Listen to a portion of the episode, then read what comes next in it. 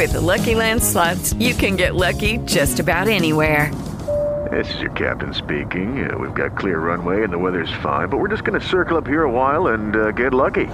No, nothing like that. It's just these cash prizes add up quick. So I suggest you sit back, keep your tray table upright, and start getting lucky. Play for free at LuckyLandSlots.com. Are you feeling lucky? No purchase necessary. Void where prohibited by law. 18 plus terms and conditions apply. See website for details. Lucky Land Casino, asking people, what's the weirdest place you've gotten lucky? Lucky? In line at the deli, I guess? Aha, in my dentist's office. More than once, actually. Do I have to say? Yes, you do. In the car, before my kids' PTA meeting. Really? Yes. Excuse me, what's the weirdest place you've gotten lucky? I never win and tell. Well, there you have it. You can get lucky anywhere, playing at LuckyLandSlots.com. Play for free right now. Are you feeling lucky? No purchase necessary. Void where prohibited by law. 18 plus. Terms and conditions apply. See website for details.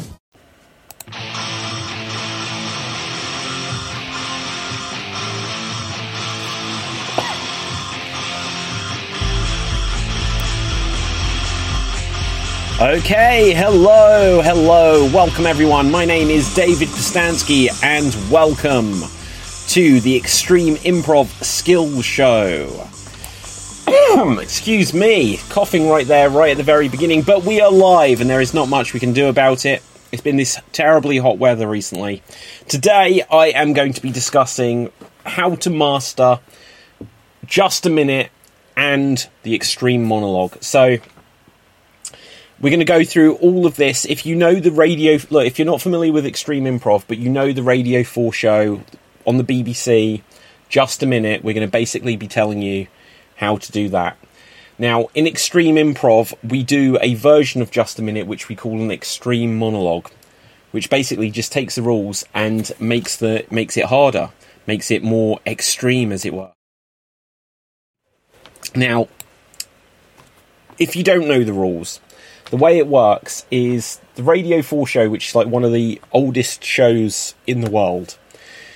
They have a host. It used to be Nicholas Parsons before he passed away, but he hosted it for like 50 or 60 years. Just one guy always hosting it. And he would have like a panel of four guests on it, and they're usually comedians, but they may come from any walk of life. But like you, obviously celebrities. Like they might be...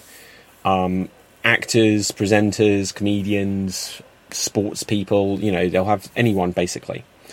And they'll be given topics to talk about, but they're not allowed to repeat words. And they're not allowed to hesitate, so they're not allowed to put in pauses or say non-words like or and they're not allowed to deviate. Which means that if they're told that they're going to be talking about the sport cricket, then they have to talk about the sport cricket. Now, they're trying to last for a minute. If they make a mistake, one of the other performers can ring a bell or buzz in. And then if they identify that a rule has been broken, they get to take over as the person talking. Whoever is in charge of talking, whoever's got, like, at the podium, whoever's... turn it is to be talking at the end of 1 minute wins the round. So just to go over these rules again, the basic idea is you'll be given a subject to speak about and you're attempting to speak about it across a 1 minute period until that minute runs up. If you are still talking about it at the end of 1 minute, you will earn a point. If you make a mistake, then someone may buzz in. And if they identify correctly that you've made a mistake, then they get to take over. Now, if they correctly guessed, if they correctly identified that you made a mistake, they'll get a point. And then they'll take over speaking. And if they last the minute, then to the end of the minute, so they don't have to last an entire minute because they could come in at 53 seconds and only do 7 seconds. But whoever is in control of the speech after 1 minute gets a point. For identifying that someone has made a mistake, you then get to take over, but you also get a point. Now, this is an improv-based show, and even though it is truly competitive in that you can...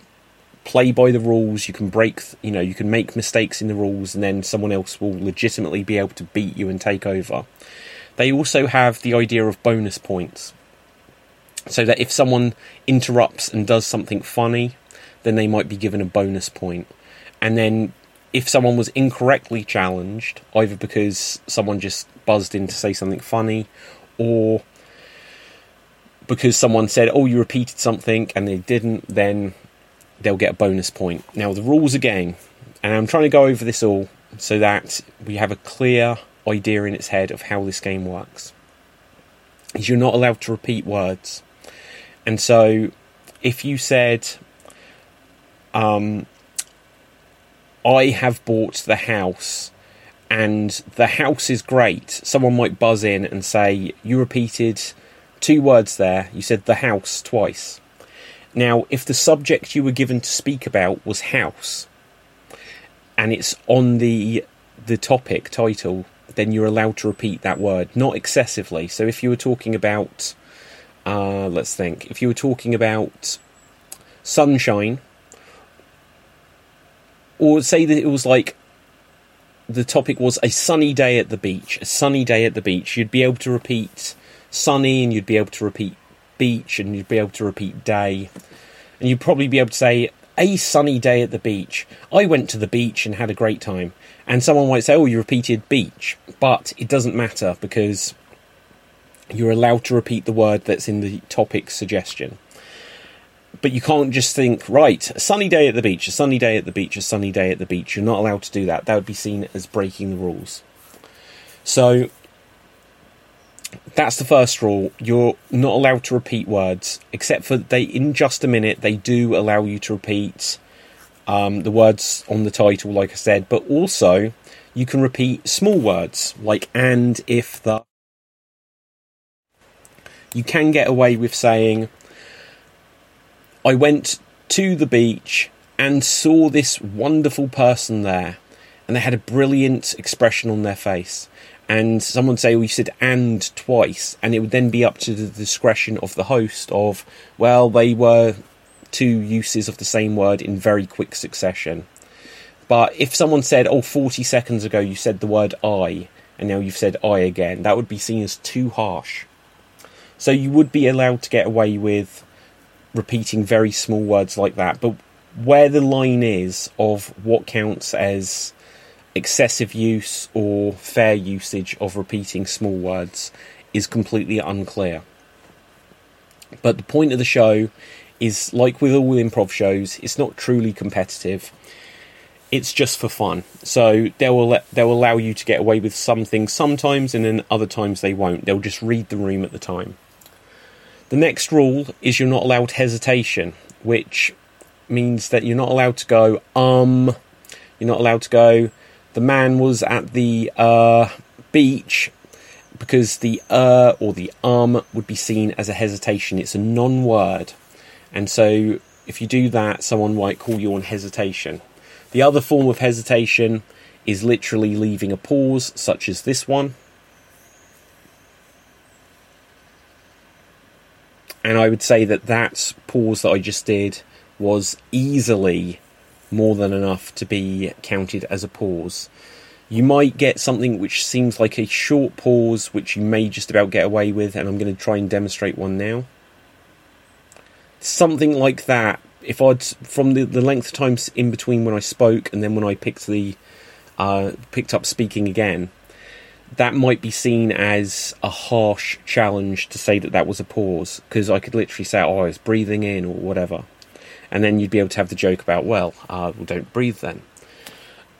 So the first two rules, as I said, you're not allowed to repeat words and you're not allowed to hesitate. The third rule of just a minute is deviation. And this one's easy to explain. If the topic you're given is a sunny day at the beach, and then you start speaking and you say, bitter winters in Alaska, freezing cold ice and snow. Someone might say, this has nothing to do with a sunny day at the beach, you're describing the exact opposite. And then it would come down to, oh, I was just building up my story. I was about to say, bitter winters, I can't stand them, give me sunny days instead. And then it would be the discretion of the host, the MC, to say, oh, you didn't get to the subject that was suggested quick enough, Or I think, yes, we could see that that's where you were going. But if you do something, let's give another example where it'd be even more random.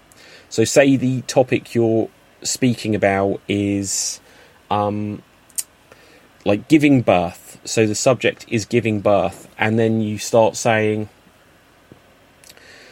fixing my car. There needed to be a new hubcap on the wheel. So I went down to the motor place and said, I needed new parts, blah, blah, blah. And someone said, oh, you repeated new, or whatever. But the point is, that clearly had absolutely nothing. It wasn't even contrast. It had absolutely nothing to the idea of giving birth, talking about fixing your car. And if your subject was baking a cake and you just said, I remember when I had my last blood transfusion, it's like got absolutely nothing to do with baking a cake. So that would be deviation. You've deviated from the subject which you were expected to talk about. Now, that is the game Just a Minute. And I've always, been very upfront with this. We do a version of this game in Extreme Improv, which I call an extreme monologue. And it does differ in several ways to Just a Minute. So let me explain the rules of an extreme monologue, and then I will highlight how it is different. In an extreme monologue, a performer will be given a character to play and a scenario that this character is dealing with. So it might be that they're given the character of Superman, and the situation they're dealing with is Superman has lost Lois Lane's car keys. And then you speak as the character, and you're not allowed to repeat in an extreme monologue. You're not allowed to repeat any words whatsoever. And you're also not allowed to hesitate, which we count as an extended pause or saying a non-word such as or . And that is it as far as the rules go. So the monologue, usually in an extreme monologue, we will have last 90 seconds. And the reason we do that is twofold. One, this is extreme improv, and so all of the rules are designed to be slightly more challenging than the standard. So if the standard is just a minute, we're going to make it so you have to last 90 seconds. And there's a few reasons for that. One is because, we make it so it's bigger, better. If bigger does in fact mean better, interpret that as you will. But if you go on the idea that, to do this game, you have to last, half as long again, on top of the 1 minute, it's now 90 seconds. So it means that there's more chance that people are going to make mistakes because they've got half as long to do as in regular Just a Minute. Also, because you're performing as a character, it means you've got the added challenge that you're not just talking about a subject. You have to be the character. So whether you do an impression of the character or whether, you choose not to and just speak completely in your own voice, there is the element that you're not just talking about something, you're supposed to be delivering a monologue. You're doing a speech as this character, which means that you can add in, emotion, and it's not just talking about things clinically. You can add in physicality and movement to it. But an important thing there is you're still not allowed to hesitate. And this remains the same as Just a Minute, in that we count an extended pause, as I explained earlier. You're not allowed to pause. You're not allowed to say a non-word like or . And this is even more challenging in the idea of doing a monologue. Because when you're performing a monologue, be it from a play that's currently in the West End or Shakespeare or anything from the past, George Bernard Shaw or anything, you might put in the idea of a dramatic pause. You're not allowed to in an extreme monologue. You're not allowed to have a dramatic pause because that's a hesitation. You're not allowed to give yourself thinking time. You have to keep going, which means that in creating this monologue you're doing, you have to be thinking ahead. You're trying to do several things at once. Think to keep check of any words you've said because you're not allowed to repeat them. But you're also having to think up the story that you're creating and how you portray it as that character. and you're not allowed to pause. You're not allowed to say non-words like or. Now, deviation.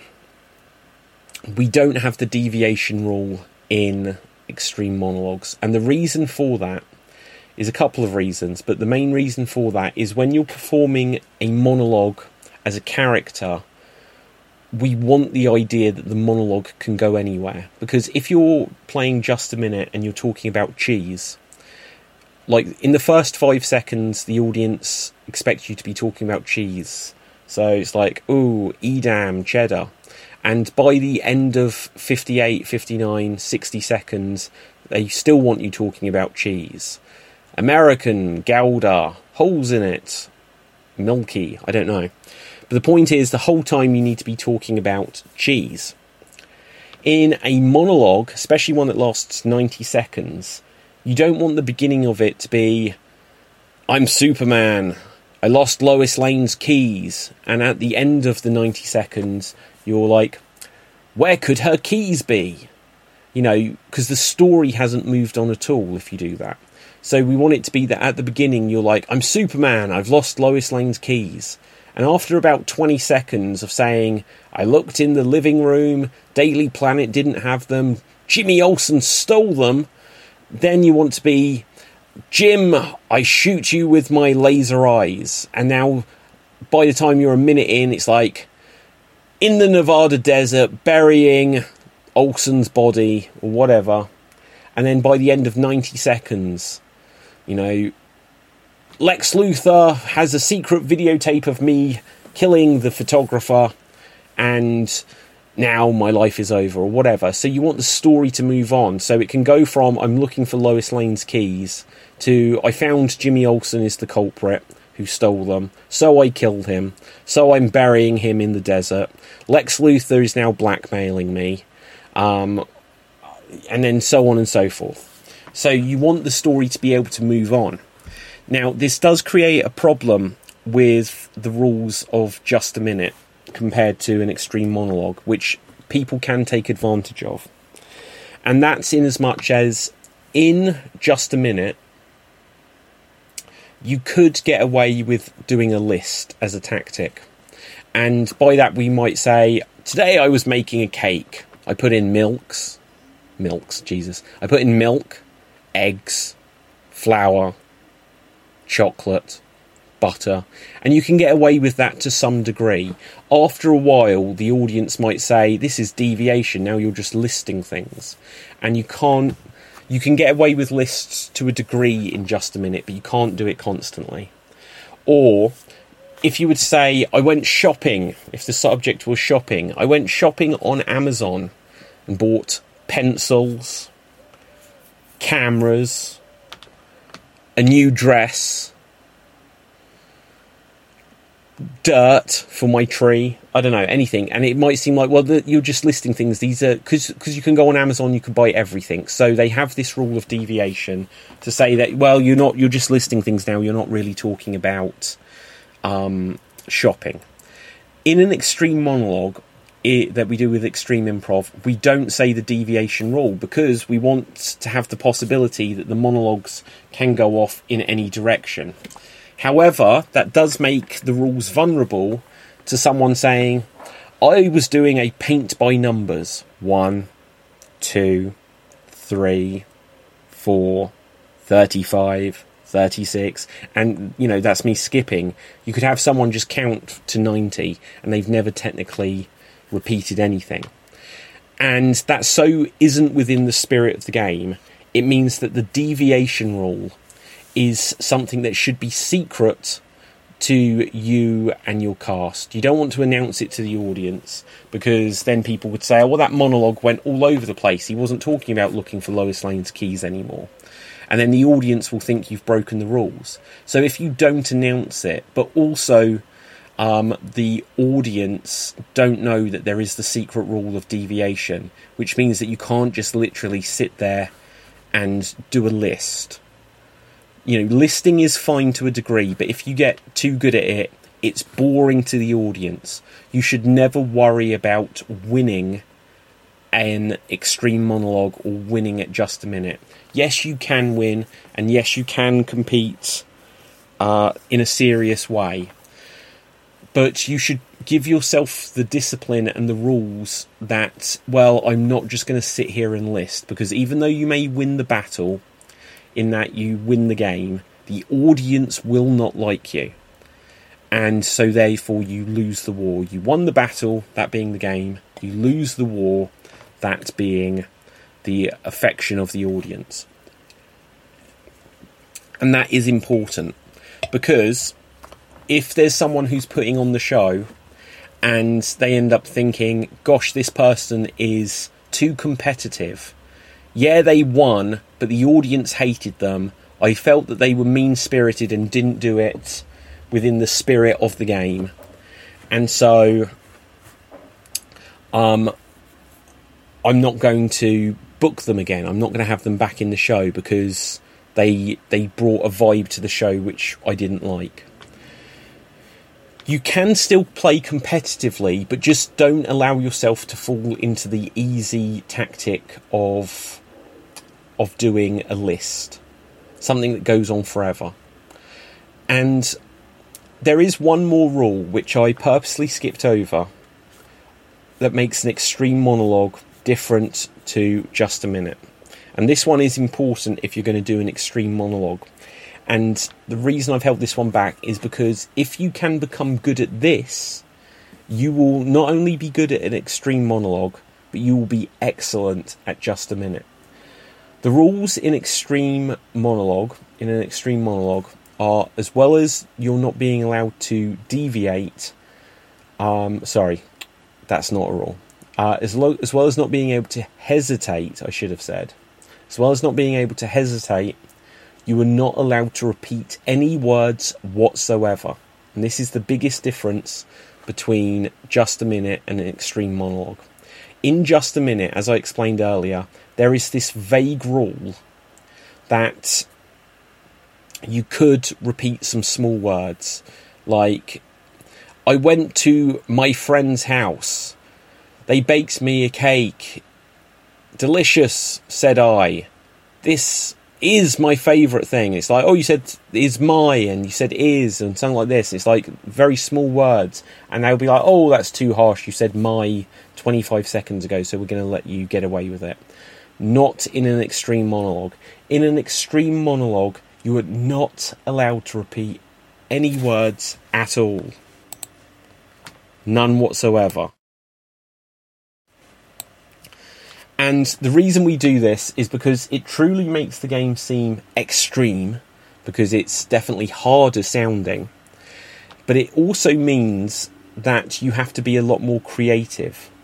Because if you cannot repeat words like the, my, in, a, that, it means that you have to really change the way you think to be able to negotiate around requiring these words. So I'm going to give myself a go here. Now, I'm going to do a couple of plugs throughout this show, and here comes the first one.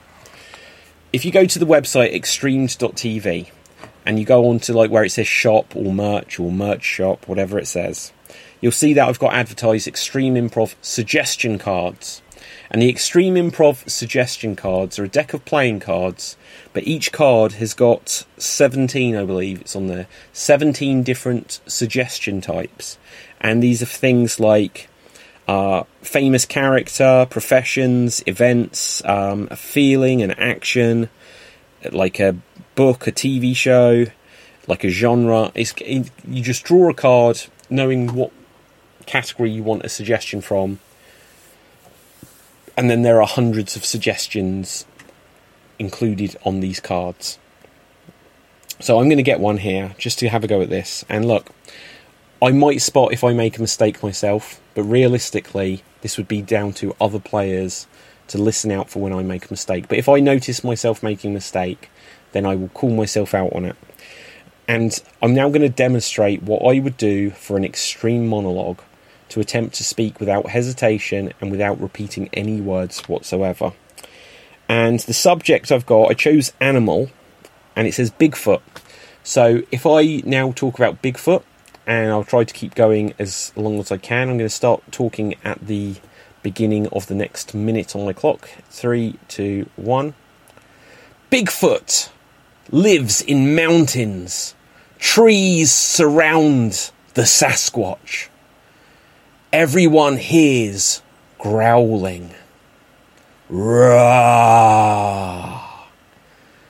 Children run. Mothers clutch them. Fear. Heart pounding.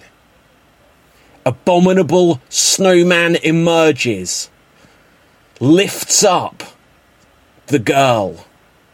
No, mummy! Crunch. Nom. Now.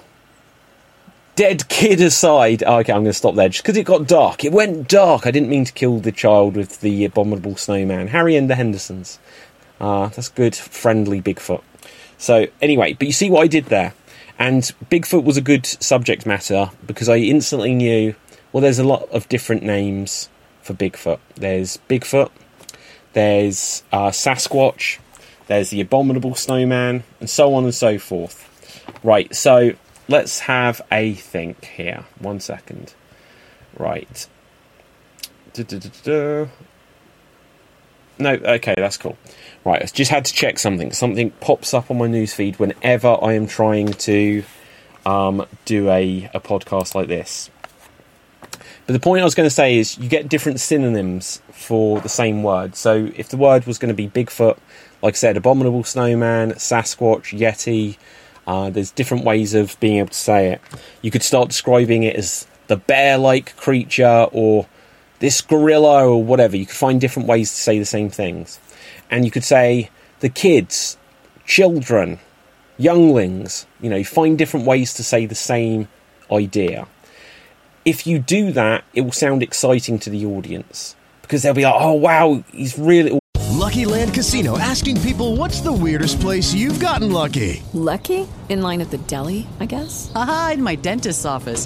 More than once, actually. Do I have to say? Yes, you do. In the car, before my kids' PTA meeting. Really? Yes. Excuse me, what's the weirdest place you've gotten lucky? I never win and tell. Well, there you have it. You can get lucky anywhere, playing at LuckyLandSlots.com. Play for free right now. Are you feeling lucky? No purchase necessary. Void where prohibited by law. 18 plus. Terms and conditions apply. See website for details.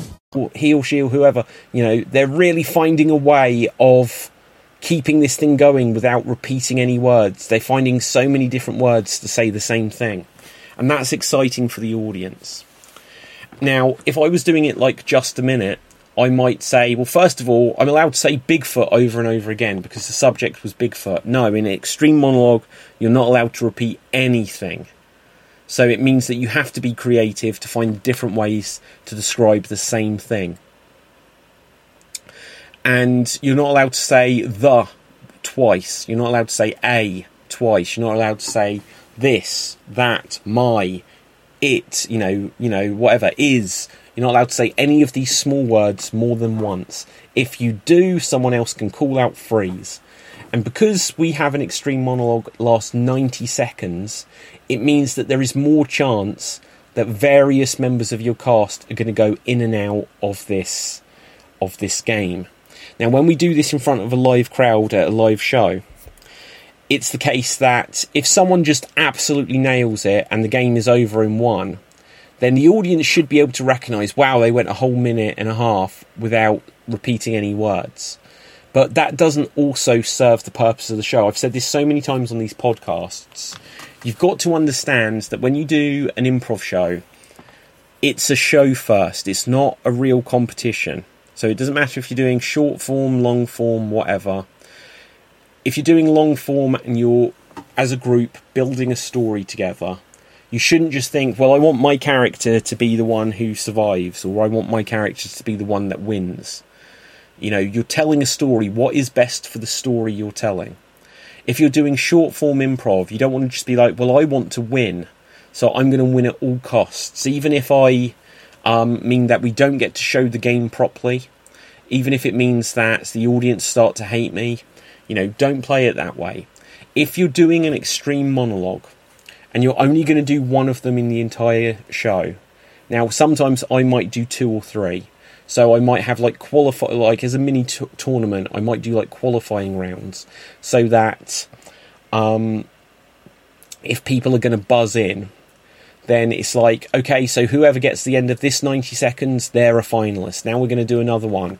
And whoever gets the end of that 90 seconds, they're a finalist. Now the two finalists will compete, and only those two players can buzz in, and it's between these two. That's a nice way of doing it. But especially if you're only doing this game once, you don't particularly want a player to start the monologue and then last the whole 90 seconds, because then the audience hasn't had a chance to see anyone else perform. They haven't had a chance to see how the rules work. And often when I do this on stage, I will give the opportunity for the audience to call out freeze and come up on stage. And you can do that. Now, I haven't done it during COVID times, but at some point in the future, I probably will reinstate that idea that the audience could buzz in and join in and take part. Now, I'm not saying that your show should be rigged or fake or whatever, but if you're going to start this monologue, you could have the attitude of, well, shoot, I don't want to, have to go 90 seconds, so I'm going to throw the fight after 10 or 15 seconds, get a laugh, and then I'll have a chance to come back in. But it does bring up the idea, and this is the same whether you're doing just a minute or if you're doing an extreme monologue. If you are talking and someone interrupts you, and they say you said, my friend is a wasp, and many wasps go out and fly. They might say, oh, you repeated wasp. And here's the thing, they count as separate words if they're pluralised. So wasp and wasps count as two separate words. So you keep that in mind, because you can use that to an advantage. But say someone gave that incorrect challenge. Oh, you repeated wasp, and you didn't, because you said wasps. You get an incorrect challenge called. In just a minute, you'll get a point, but either way, you'll be able to continue speaking. If you then say, so anyway, the wasps were flying, people will buzz in and say, well, look, now you have repeated wasps, and you said it earlier. And so it means that carried over. So even though there was an interruption, if it was an incorrect interruption, the words that you said before you were interrupted carry over. Now, I believe I'm correct in saying this about just a minute, but this is definitely the case in an extreme monologue. Excuse me. But when you are doing an extreme monologue, certainly, if someone interrupts you and they correctly say, if you say, oh, I saw a wasp, and the wasp was lovely, and they say, oh, you said wasp twice, and you're like, oh, I did. They then take over, and say they said, it's all me, me, me, and then someone says, freeze, you repeated me. It then comes back to the original person again. If they then say, so as I was saying before, the wasp, you could buzz in and say, well, they said wasp earlier. But generally, and I don't know if this is the case in just a minute, but it is the case in an extreme monologue, if someone interrupts you and takes over, if it comes back to you, we give you a clean slate. The reason we do this is because you could have 4 or 5 people all get turns at a single monologue. And that means you've had to listen to 4 or 5 people. And so if there's been 30 seconds since you had a go, and now it comes back to you, and now we're expected to remember what words you said 30 seconds earlier, which might be 45 seconds since you actually said it. It's well, how do you know that I definitely said that? You might be remembering one of the other people, because 3 other people spoke in after me. So generally, I would always say, have the rule that when someone gets interrupted and someone else takes over, if control of the monologue goes back to the original player, they get a clean slate. Now, that doesn't mean just start your monologue again and say the exact same things, because again, you'll lose the audience doing that. But just, don't count what's already been said if someone else has had a go in between you. Just give them a clean slate, and that way it's easier for the audience to understand, and it's easier for the performers to understand. Now, if you do an extreme monologue and you get very good at it, then you will be excellent at just a minute. And realistically, you have to question, where are you going to be playing these things? Now, I don't mind the idea, because I've put out a couple of books, and I'll speak about both of those today. But the first book, The Extreme Improv Big Book of Improv Games, speaks about just a minute, and it speaks about extreme monologue. And I list them as separate games, and I always list variations as separate games, even if I say, well, look, for the most of the rules, look at this earlier game. I will list separate games separately if there are different tactics, because the different tactics might highlight how one game is different to another. So anyway, with an extreme monologue, you're not allowed to repeat any words whatsoever. You're also not allowed to hesitate. And if you can do that, then you'll be very good at just a minute.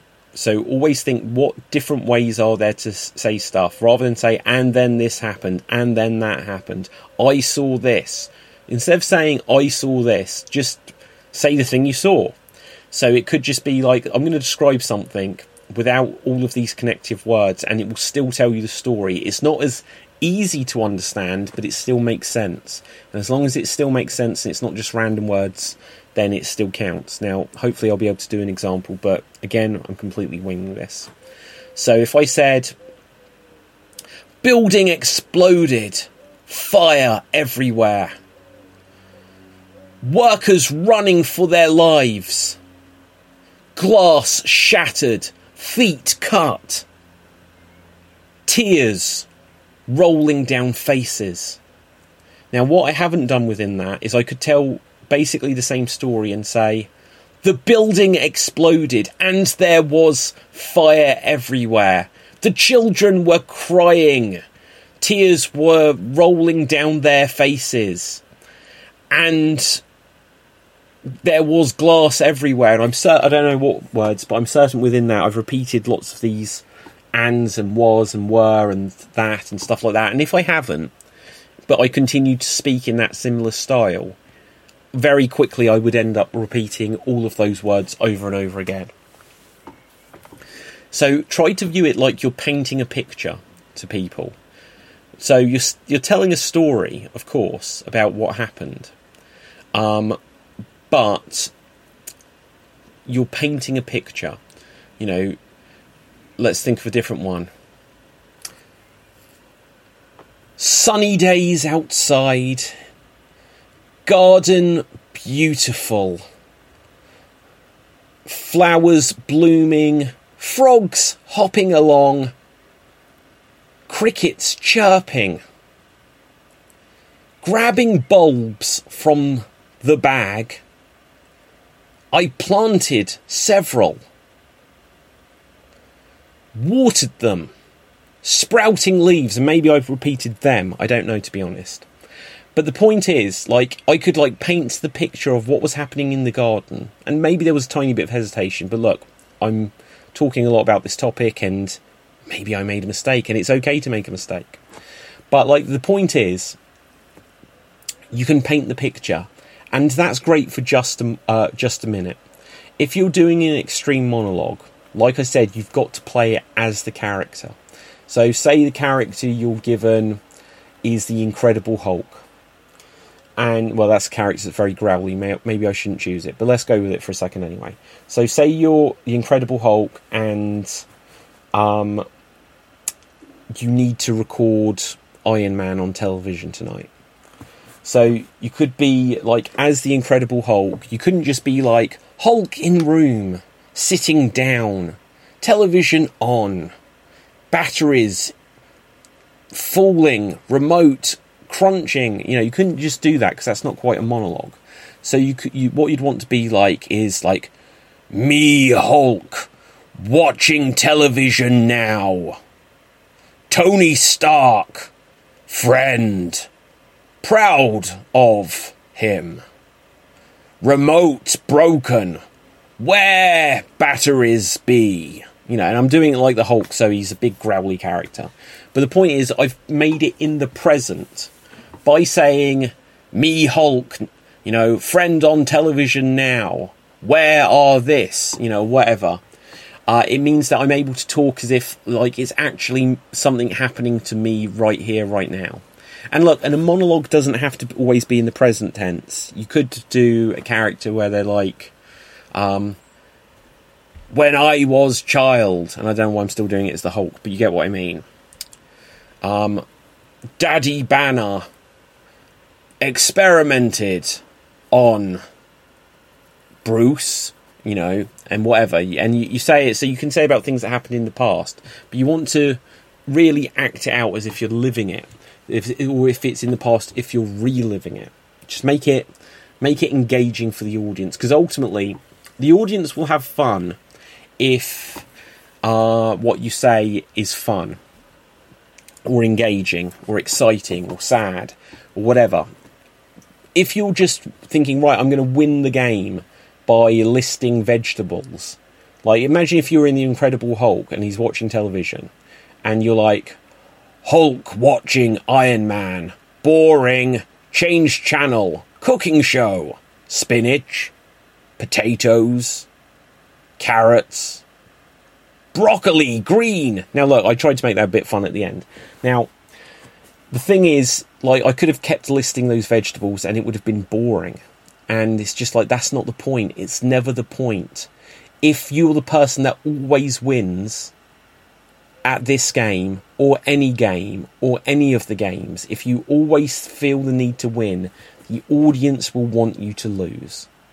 And so if you don't want the audience to want you to lose, you need to lose enough so that the audience want you to win. It's a weird psychology, but as I say so frequently on these podcasts about improv, most of these things just come down to psychology.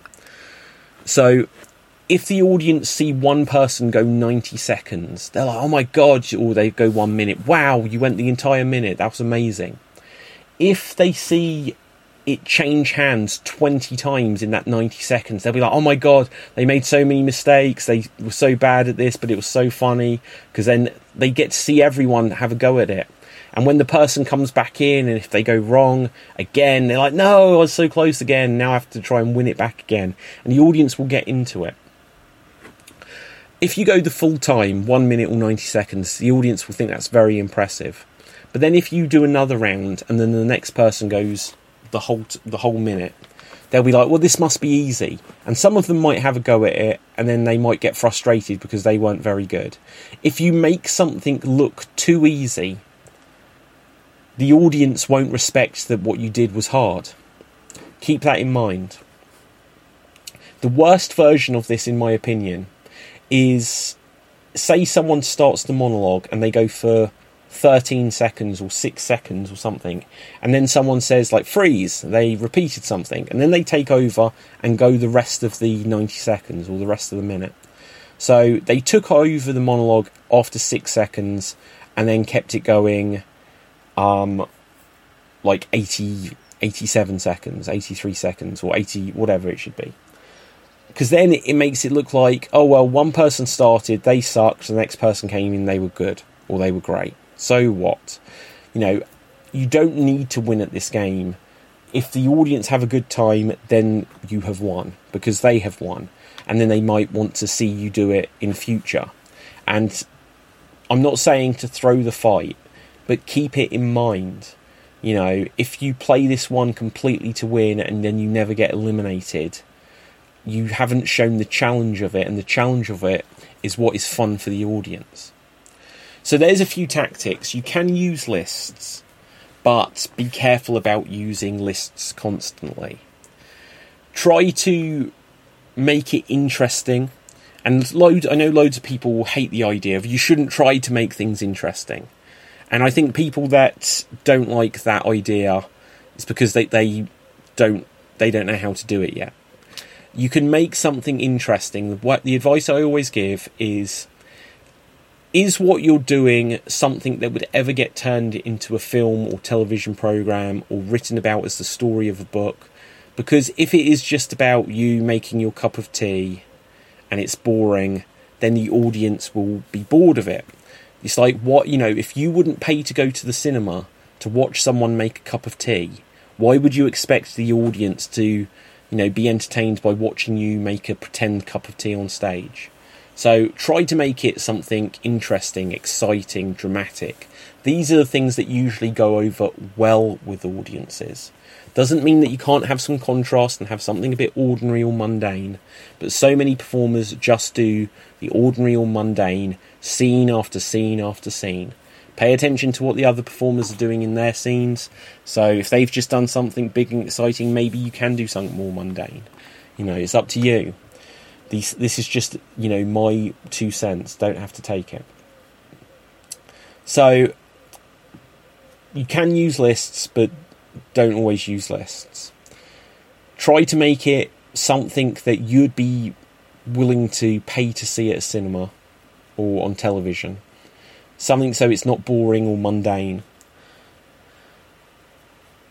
You know, use interesting words. Work on your mental thesaurus. And I often say this, like, if you're doing a scene and it's about football, think about how many different ways you can describe football. Football, soccer, the beautiful game, you know, whatever. Just come up with different ways to be able to describe the same thing. Don't talk too fast. Here's another tip. I'm going to begin to wrap this up in a moment, but don't talk too fast, because if you're trying to get through the entire minute, it's like, right, so then I went to this place and people were sat there looking at me. I didn't know what to do. And like, I'm rattling through so many words so quickly that, one, it's going to be hard for the audience to keep track of what I'm saying. And you shouldn't use that as a tactic, because if you just if the audience just disengage because they can't follow what you're saying, that's no good at all. But also, you'll get through all of your words really quickly, and then you're definitely going to go wrong. That doesn't mean that you should then purposely go slow, because if you go slow, that will count as a hesitation. So, for example, today, Timothy sat watching from his bedroom. It's hesitation. It's far too slow. And it's boring and it's mundane. You could vary it up. So, today, Timothy sat wistfully looking out his bedroom window. And look, I sped up certain little bits there just to try and make it a bit more interesting. But if you literally, you know, just make it so dull sounding, then, or so slow, the audience will disengage, which again means that you lose. So don't go too fast, but don't go too slow. No one wants to see you win if you're just concentrating on winning the game. They don't want to see you win at all. They want to see an entertaining show. Keep that in mind. It doesn't matter to them so much who wins, as long as the show is fun. Now, I'm going to wrap things up there. This is something I could talk about a lot more. And in the future, I might do a podcast where I've got guests on where we can break down a game, kill it, but try it out and see how things work. And that might be a fun series, actually. I might start doing that as a different type of series. That's a good idea. And look at that. Had that idea live on this show. Anyway, now I've got a couple of things to plug, and you are going to want to hear them, so please don't switch this off yet, because if you've just listened to me for the last 40-odd minutes, then, you know, why not? Just, like, hear me out here. So, first of all, we've got a live show in London, in the United Kingdom, on Tuesday, the 26th of July, 8 p.m. at the Cockpit Theatre. If you go to the website, www.extremed.tv, it's got links to get tickets to all of our live shows. So do check it out there. Now, I know that a lot of people that listen to this might be in the United States, or they might be in England, but a long way away from London or whatever. If you can't make it, I understand. But look, if you want to really help me out, and I'm not even joking with this, you could buy a ticket anyway. It will help us at the box office. It'll be like giving a donational tip, you know, and then we perhaps find, if you let me know, then we could donate your ticket to someone else in the audience. I'd be more than willing to do that. If you can make it to the show, we'd love to have you there. Well, how about that? I started with the idea of buy a ticket if you can't attend.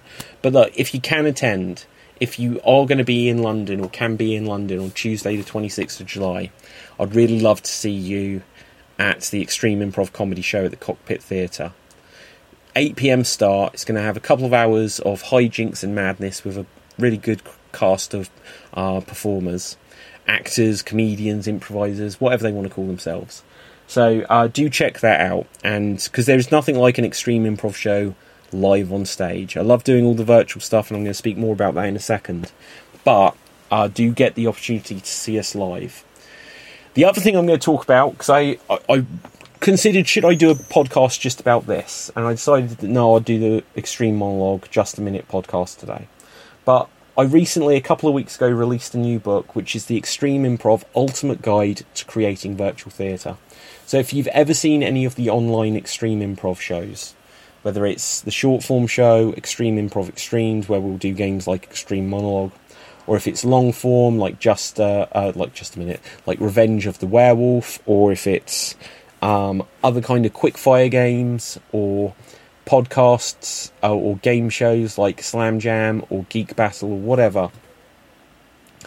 These are all virtual theatre shows, and this book, The Extreme Improv Ultimate Guide to Creating Virtual Theatre, will tell you everything you need to know to create a successful, high-quality, well-functioning show that isn't going to crash, will help get you seen by new audiences, where you can work with performers from all across the world.